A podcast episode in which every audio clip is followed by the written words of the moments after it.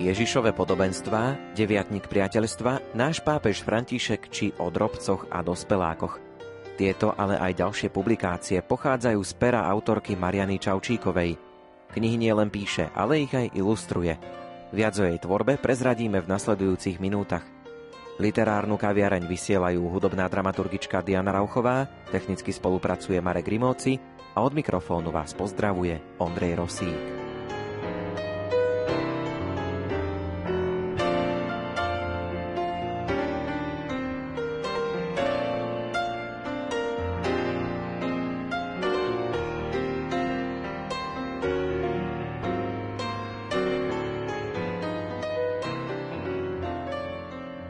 Ste sama mamou, vznikajú vaše príbehy pri deťoch. Dá sa povedať, že vaše deti sú inšpiráciou k príbehom, ktoré potom neskôr napíšete a dostanú sa aj k ďalším ostatným čitateľom? Určite moje deti sú inšpiráciou, dosť veľkou a je to dosť výhoda, že človek, ktorý píše, ich má priamo doma. Veľa vecí vzniká spontánne pri nich. Ja mám dokonca taký zápisník, kde si zapisujem výroky mojich detí, randomné alebo zaujímavé, keby sa mi niekedy hodili do knižky. Aj sa mi stalo, že keď som nevedela vymyslieť názov názov postavy, syn mi poradil a som to použila v knižke. Deti sú zdroj inšpirácií, neobmedzený. Či už deti moje, alebo aj okolo mňa, ktoré poznám, alebo som niekedy pozorovala na ihrisku.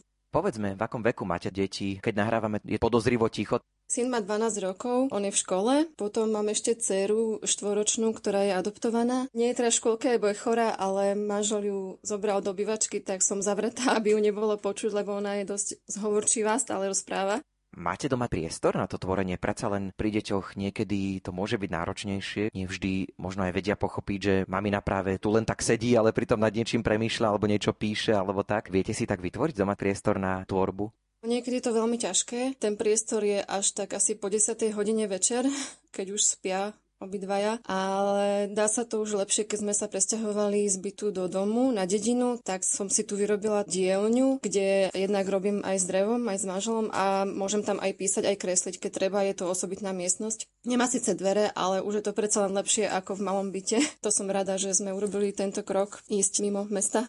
Je to potom aj opačne, že keď už niečo napíšete, niečo vytvoríte, sú deti, prípadne možno manžel, takí, ktorí si to aj prvý prečítajú a možno to nejako hodnotia, komentujú.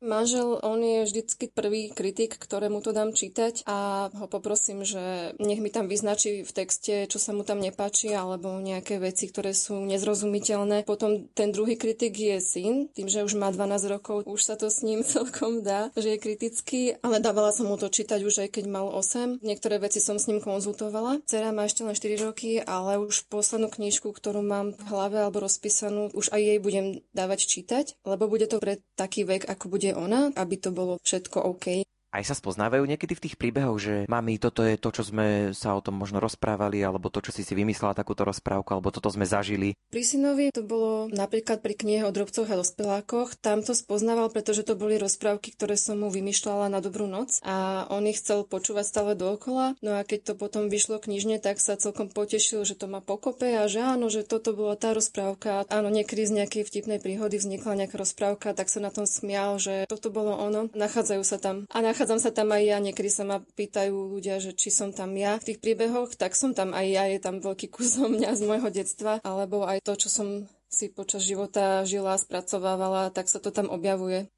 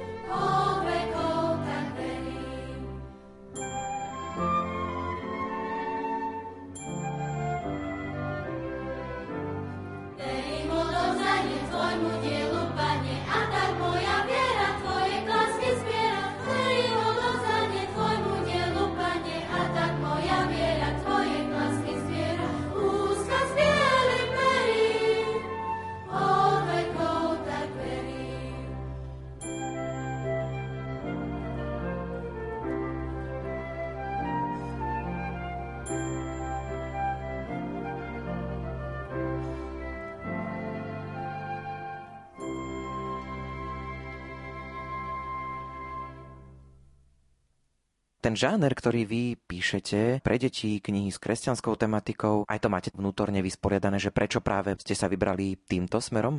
Niektoré knihy sú také obyčajne všeobecné pre všetky deti, ale niektoré sú naozaj kresťanské. Vychádza to z toho, že som veriaca, aj k tomu vedieme deti. Začala som spolupracovať s časopisom Rebrík, katolický časopis pre deti a tam som začala ilustrovať aj písať nejaké príspevky. Bolo to asi pred desiatimi rokmi a to ma priviedlo k tomu, že písať trošku viac a som cítila takú tužbu odozdať deťom aj v tomto smere niečo. A zdalo sa mi, že niekedy tie knihy kresťanské nie sú také úplne spojené s tým životom bežných detí. A tak som si povedala, že skúsim niečo, čo by mohlo byť možno, že obohatením. A písala som od malička, ale mala som pauzu dospelosti a potom cez časopis Rebrík som sa znovu k tomu dostala, že sa to obnovilo aj pri tých mojich deťoch.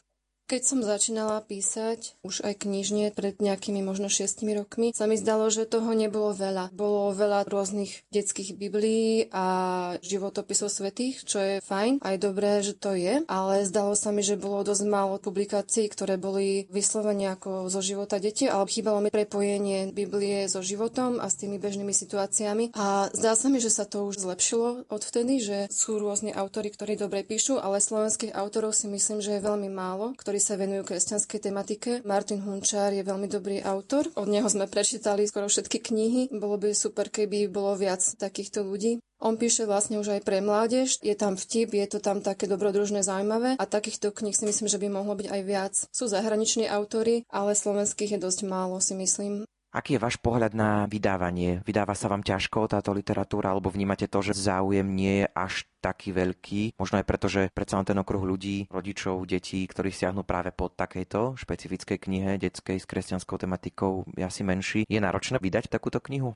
Myslím si, že nie je to ľahké že vydavateľstva, ktoré sú prevažne kresťanské, nemajú také možnosti asi ako bežné vydavateľstva. Je dosť nákladné vydať knihu, čo ľudia niekedy nevedia, sa prekvapia, keď sa pýtajú, že koľko to stojí a keď poviem tú sumu, sú z toho niekedy šokovaní. Myslím si aj to, že autory, ktorí chcú písať, že to väčšina má ako koniček, nedokáže sa z toho uživiť, nie sú tak ohodnotení, ako by bolo treba, alebo by chceli. Možno aj keby tie vydavateľstvá chceli, tak možno nemajú toľko priestoru alebo nefungujú tak cez reklamu, ktorá by im pomáhala mať viac peňazí alebo financií na vydávanie. Keď som posielala nejaké prvé svoje texty do tých klasických vydavateľstiev, tak mi často povedali, že áno, vydáme to, ale pár mesiacov na to povedali, že Zmenila sa nám situácia, že nás to mrzí a nemáme prostriedky a celé to zastalo. Povedali, že musíte počkať a uvidíme. Potom som musela hľadať ďalej, alebo mi ponúkli napríklad odmenu v podobe väčšieho množstva autorských kníh, čo som vlastne nakoniec aj pri jednej knižke prijala. Som bola veľmi rada, že vôbec vyjde a že môžem to dať ďalej. Aj takáto je situácia, áno. Ale mám pocit, že tých rodičov, ktorí majú záujem o kresťanské knihy, že už pribúda a že si dajú záležať na to, že čo ich deti čítajú a hľadajú aj túto tému. V literárnej kaviarni vám predstavujeme spisovateľku a ilustrátorku Marianu Čaučíkovú. Ukážku z knihy Plávej Litka nám prečíta Janka Ondrejková.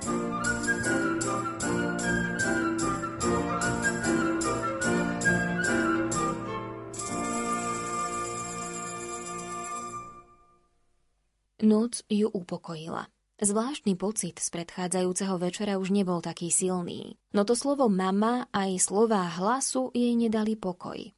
Obiehala okolo svojho balvanu sem a tam. Na druhý deň ju pod šupinami veľmi pichalo a veľmi šteklilo. A na ďalší to isté. Hlas nad ňou znova povedal. Plávaj, Litka, hľadaj a nájdeš. Má hľadať a nájsť? Tak dobre, pôjde hľadať slovo mama. Rozhodla sa a odhodlane vyplávala. Kde by tá mama mohla byť? Musí dávať pozor, či sa niekde neobjaví. Vpravo nie je, vľavo tiež nie, ani pod ňou. Vystrčila papuľku aj nad hladinu vody. To, keby slovo mama bolo náhodou niekde na brehu jazera. Ale vo vode aj nad hladinou bola samá nuda. Dlho, predlho sa nič zvláštne neudialo až kým okolo nej neprebehol malý tvor, ktorý sa vôbec nepodobal na rybu. Čelo mal oválne a smiešne, trčalo mu z neho veľa tenkých plútiev a na hlave mal rovnaké množstvo očí. Tri, päť, Koľko? Lídka ich ešte nevedela spočítať, ale určite ich bolo veľa. Fíha, tu som ešte nevidela, vravela si. Musím zistiť, či to náhodou nie je tá mama. Hej, ty, kam tak bežíš? Počkaj na mňa, zavolala rybka Lidka na podivného nohatého a okatého tvora. Ten akoby nepočul, ponáhľal sa ďalej. Lidku to nahnevalo a prudko zrýchlila chvostom, aby ho dostihla. Má ho. Chytila ho za poslednú nohu a pevne ju držala, takže už nemohol utekať preč. Čo si to dovoluješ? Zamračil sa. Prepáč, ale čo si zač? Si nejaká zvláštna ryba s množstvom tenkých plutiev a očí? Haha, to nie sú plutvy, ale nohy. A je ich presne osem, tak ako očí. Som vodný pavúk. Ešte si o mne nepočula? No, nie, vôbec. Som tu len krátko, odpovedala Litka. To máš šťastie, lebo keď o mne niekto nevie, uráža ma to. Vodný pavúk si sadol na vodný list, nafúkol svoje telo najviac ako vedel, natiahol všetkých osem nôh a vypúlil všetkých osem očí. Volám sa Excelsior a som veľmi zriedkavý druh. Veľa nás tu v jazere nestretneš, takže ti radím, aby si si to vážila. Pavúková rada znela čudne. Prečo je taký nadutý? Len pre tých osem nôh a očí? Nech by ich mal hoci aj nekonečno. Ukáže mu, že aj ona je výnimočná. Vie napríklad výborne plávať. Aspoň si to myslí. No dobre, pán Excelsior, veľmi zriedkavý. Vieš sa pretekať? Navrhla mu odhodlanie. S kým? S tebou? Pha, to bude hračka, zasmial sa pavúk. Dobre, potešila sa rybka Lítka. Cieľom bude mm, tam ten najbližší ostrovček. Výborne. Štartujeme. 3, 2, 1, zvolal Excelsior. Lítka plávala zo všetkých síl, bola rozhodnutá vyhrať, ale pavúk očividne tiež. Nohami prepletal rýchlo ako pletací stroj. Lítke sa podarilo predbehnúť ho, ale snažila sa tak veľmi, že zle vybrala zákrutu a narazila do kamenného výbežku. Au! Zavzdychala a nad hlavou uvidela hviezdičky. Po chvíli sa spametala a frčala ďalej. Určite toho nafúkanca porazí. Pavúk síce nebol taký rýchly ako rybka, ale vodný prúd ho šikovne unášal, pretože bol ľahunký ako pierko. Do cieľa sa dostal prvý a už sa vyškieral. Tak čo, malá trúfalá rybka? Na budúce si rozmysli, koho vyzveš na súťaž. Lidku to urazilo. Aká trúfalá? Bola predsa odvážna. Mala sto chutí aspoň jednu z pavúkových pyšných nôh odlomiť, ale ovládla sa. Budem ťa volať nadutý osemnoháč, Zahundrala a urobila pevné rozhodnutie, že vodným pavúkom sa bude radšej zďaleka vyhýbať. A pre istotu aj všetkým tvorom s viacerými nohami. V zápäti ju zastavilo pošteklenie pod šupinkami.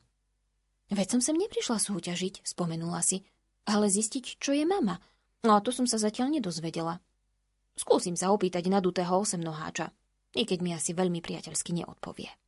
Lidka si vzdychla a obrátila sa opäť k pavúkovi. Prosím ťa, nevieš mi náhodou povedať, čo je to mama? Čože? Hlúpejšiu otázku som ešte nepočul. Ty to nevieš? Pavúk sa chytil svojimi štyrmi prednými nohami za brucho, zadnými trepotal a pučil sa od smiechu. Keď ho smiech prešiel, pokračoval významným hlasom. Mama, to je niekto, kto sa o teba stará a vychováva ťa, aby z teba vyrástol výnimočný tvor, napríklad ako ja. Potom sa zatváril, ako by už nemal chuť sa s ňou ďalej baviť. Posmešne jej zakýval zadnou nohou. Maj sa malá. A už ho nebolo. Z toho, čo vravel vodný pavúk, bola Lidka zmetená. Má byť tak výnimočne nadutá ako on? Hm, tak to radšej nie.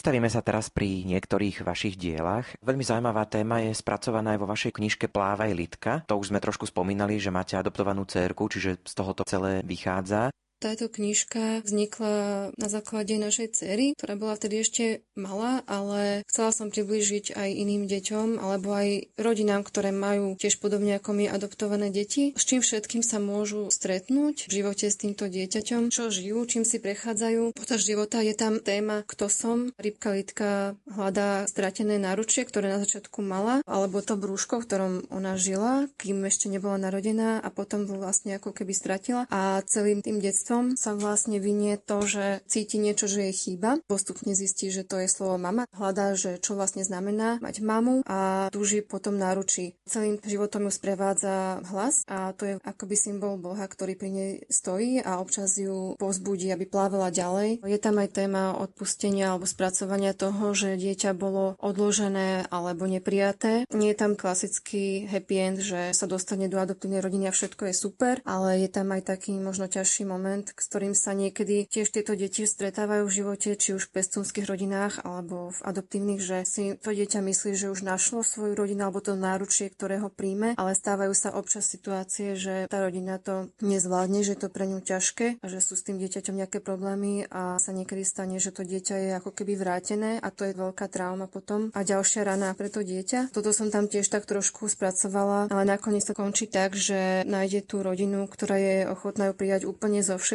aj s tými nedokonalosťami, so všetkým, čo si to dieťa nesie so sebou od narodenia.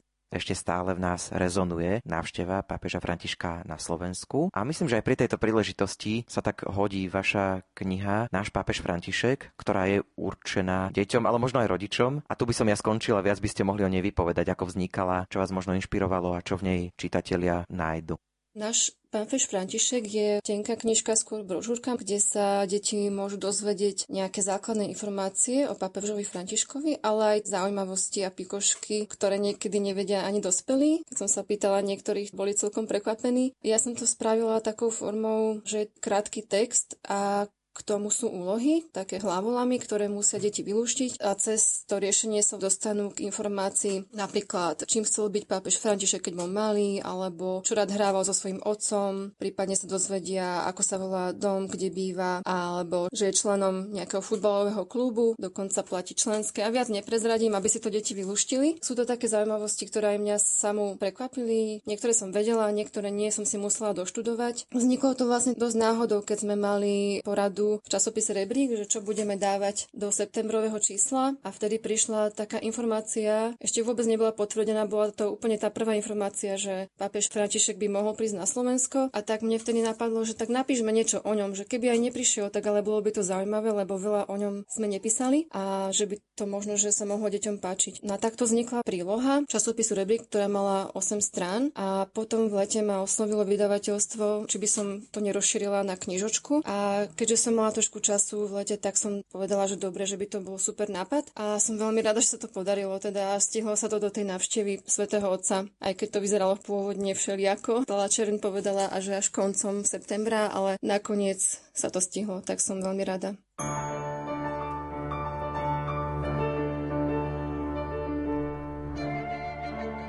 Hilda dlho premýšľala. Nebolo ľahké prezradiť malej Litke tú dôležitú vec. Nakoniec sa odhodlala. Litka, vieš, ty si mala mamu a bola presne taká biela ako ty. Litka zarazene zastala. Čože? Vy ste ju poznali? Áno. A to mi hovoríte až teraz? Litku akoby ovalili po hlave. Keď sa spametala, pýtala sa ďalej. No prečo teda bola biela?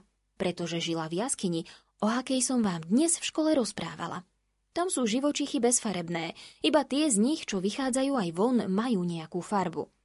Pre tvoju mamu bol život v jaskyni ťažký. Bolo náročné orientovať sa v tme aj zháňať potravu. A ona túžila, aby jej dieťa žilo na svetle. Aby spoznalo, čo znamená vidieť. Preto prišla sem k nám, do jazera. Keď si bola ešte vo vajíčku, vypustila ťa do vody. Ale odvtedy už o nej neviem nič. Hilda sa odmočala. Dojatá lítka sa k nej pritisla. Tak preca som mala mamu. A čo sa s ňou mohlo stať? To neviem. Niektorí hovoria, že sa vrátila do jaskyne, niektorí, že odplávala do mora. Nikto ju viac nevidel. Takže ma nechala samotnú. Lidka zosmutnela. Myslela som, že sa iba stratila, skamenela alebo hoci čo iné. Ale ona ma iba úplne obyčajne opustila. Klamala by som, keby som povedala áno alebo nie. Museli by sme sa spýtať jej, ale možno ani nie je také dôležité, ako sa to stalo, Lidka. Ale pre mňa to je dôležité. Najdôležitejšie, rozumiete? Pravdu v tejto chvíli nezistíme, ale jedno vieme určite. Tvoja mama chcela, aby si žila, preto ti darovala život. Lidka trucovito zatínala plutvy, až po chvíli ticha ich trocha povolila a opýtala sa. A mala som aj otca? Žiaľ, o tvojom otcovi neviem nič. V Lidke sa všetko búrilo. Naraz vyhrkla. Ja chcem ísť za ňou. Idem ju hneď nájsť. Vytrhávala sa Hilde z náručia. Za kým? Za mamou? Počkaj, to nemôžeš. Si ešte veľmi malá. Jaskyňa by mohla byť pre teba nebezpečná. Spomeň si, čo sme sa o nej učili. To mi je jedno, trvala na svojom Lidka. Musím nájsť svoju mamu a hotovo. Nie, Lidka, nepustím ťa. Ani nevieš, aké nástrahy číhajú na takej ceste do jaskyne. A keby sa ti niečo stalo, aké by to potom malo zmysel? Tak poďte so mnou vy, tvrdohlavo sa dožadovala Lidka. To nejde. Cesta tam je veľmi dlhá a deti v škole ma potrebujú. Tak pôjdem sama alebo nájdem nejakého ochotnejšieho sprievodcu. Ospravedlňte ma na pár dní v škole. Rybka nahnevane šibla chvostom a už sa nezastavila. Hilda na ňu volala, chcela ju dostihnúť, ale jej staré kosti ju už neposlúchali.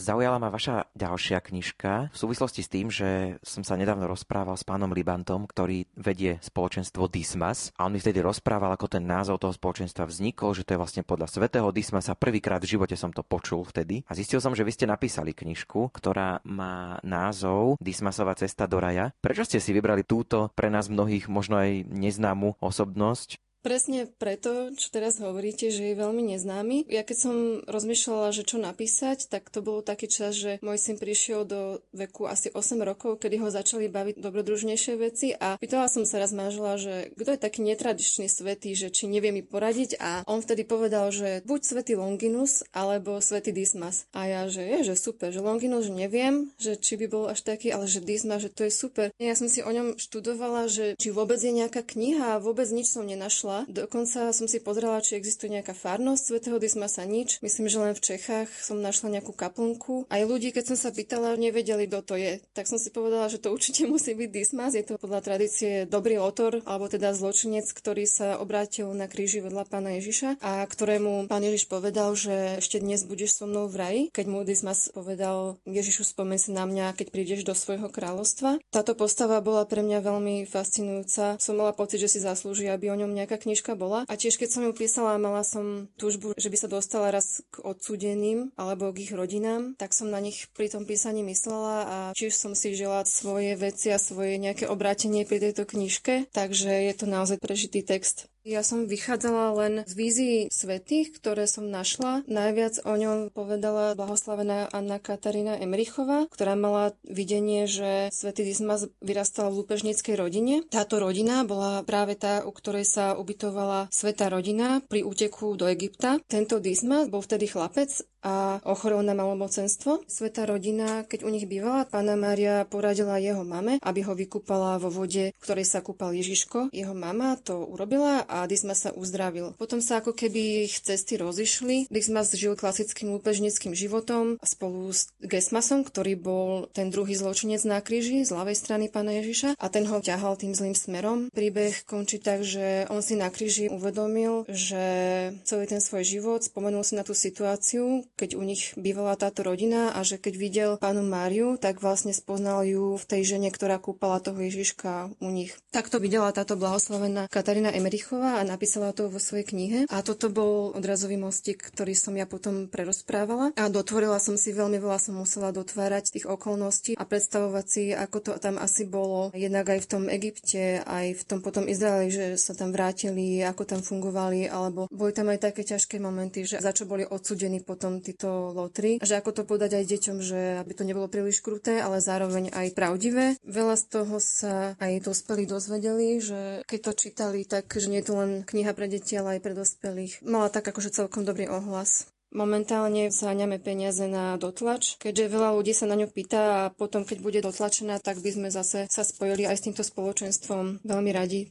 Zaujímavé spojenie aj v názve, aj v obsahu je v knižke o drobcoch a dospelákoch. Som začala rozprávať si nové rozprávky na dobrú noc. Tieto rozprávky sú v knihe o drobcoch a dospelákoch a vždy tam vystupujú deti. Na striedačku dievča chlapec, je tam 12 príbehov. Chcela som napísať takú knižku, kde by tie deti boli veľmi rôzne, že nie je to jeden hrdina alebo dvaja, o ktorých je celá kniha, ale tým, že sa mi zdalo, že tie deti sú veľmi pestré, každé je úplne iné, každý ten príbeh je úplne iný, ale spája ich to, že žijú v jednom mestečku a vždy je nejaký dospelák, ktorý buď im pomôže vyriešiť problém, alebo naopak tie deti pomôžu možno jemu nejakému novému pohľadu, ale väčšinou je ten dospelák, ktorý pomáha tým, že je to pre najmenších. Sú tam spracované bežné témy, ako že jedno dieťa má mŕtvý deň, druhé dieťa je neposedné, jedno chce byť dospelé, niektoré zase nosí okuliare, ďalšie zase je to černuško, ktorý prišiel do toho mestečka a deti sa ho pýtajú, prečo je iný, prečo vyzerá ako čokoláda. Sú aj náročné, ale sú podané veľmi jednoducho. Aj s humorom trošku sa snažím, že aby to nebolo nejaké zaťažujúce pre tie deti a aby to bolo také veselé. thank you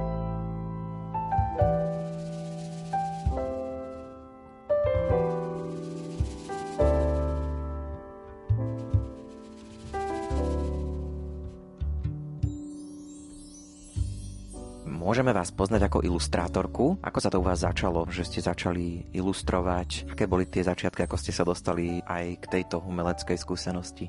Ja som kreslila od malička a keď som si písala príbehy, tak vždycky som si k tomu kreslila obrázky. To bolo pre mňa úplne prirodzené, taká súčasť života, každodenná, ale potom som na to zabudla, že keď som bola malá, chcela som napísať a ilustrovať knihu. Až keď som mala syna, tak som si kreslila znovu a myslím, že to bola moja švagrina, ktorá poslala do časopisu Rebrík moje obrázky, ktoré som si kreslila počas materskej dovolenky a vtedy som kreslila aj portréty ľudí podľa fotky, aj pre syna nejaké obrázky a myslím, že práve v rebríku hľadali niekoho, kto by ilustroval, tak som im prišla akurát vhod a začala som ilustrovať pre nich najprv jednu rubriku, potom aj písať a časom toho bolo viac. Toto mi dalo veľmi veľa skúseností, že som sa snažila zdokonalovať, aj keď som nemala nejaké vytvarné vedenie počas detstva, ale snažila som sa zdokonaliť cez nejaké kurzy alebo aj samoštúdium. Potom, keď prišiel ten nápad urobiť svoju knižku, to bolo pre mňa prirodzené, že išla som si robiť vlastné ilustrácie a takto pokračuje. A keď som spolupracovala s niekým iným, toho zatiaľ nebolo veľa. Jedna knižka bola knižka s okienkami Prvé Vianoce, tam som spolupracovala s autorkou Drahoslavou Kečkešovou a teraz spolupracujem s jednou pani učiteľkou Jankou Osvaldíkovou na knižke Malované čítanie. S ňou komunikujem o tom, ako to bude vyzerať a keď nie je nejaká nezrovnalosť, tak si to prechádzame spolu. Dá sa hovoriť o tom, že máte nejaký svoj ilustratorský rukopis? Asi nemám vyslovene rukopis. Ja sa snažím tak aj striedať štýly alebo techniky. Rada striedam, rada skúšam nové veci. Asi je pravda, že sa snažím o takú jednoduchosť, kresieb, aby neboli príliš prekomplikované, ale rada do nich dávam emócie, trošku humoru, nejaké zaujímavé detaily, ktoré zaujímujú deti. Moja jedna kamarátka vraví, že moje ilustrácie sú hravé. Možno, že toto je taká charakteristika, že si myslím, že asi sú hravé, že sa pri nich hrám, keď tvorím. Rozprávali sme sa o knihách, tak to ukončíme, ale trošku to otočíme. Čo sa u vás doma aktuálne číta? Čo čítate možno vy tak súkromne, prípadne čo teraz čítate, alebo čo si teraz čítajú deti vaše? Syn, 12-ročný, on si už číta sám. Číta aktuálne, myslím, že Karla Maja Lovci ľudí. Išiel na menej známe knižky od tohto autora, ale je veľmi rada, aj keď si čítame spolu, že sem tam, keď je unavený alebo tak poprosí, že mama, táto, poď mi čítať. Sú to príjemné chvíľky. Cera, s ňou chodíme veľa do knižnice. Veľmi rada má knižky. Všetko možné, čo nám príde pod ruku, vezmeme a doma čítame jedno za druhým. A naposledy sme čítali asi Bračekovia Mravčekovia od Jozefa Pavloviča. Ja nečítam nečítam veľmi veľa, nemám na to veľa času, ako by som chcela. Možno keď deti budú väčšie a budeme mať prerobený dom, ktorý stále prerábame, tak to bude lepšie. Ale keď mám čas, teraz čítam od Adama Šustaka Evangelium pre nenormálnych. Kúpila som si od neho viac kníh a ma zaujalo, že to je polský kňaz, ale zároveň youtuber a píše tak netradične pre mňa celkom zaujímavo, tak sa teším na jeho knihy.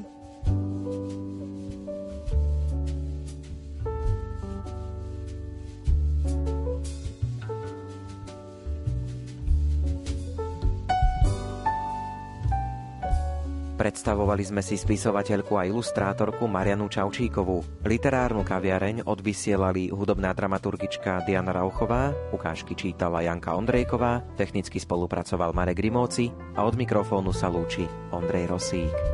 Do počutia.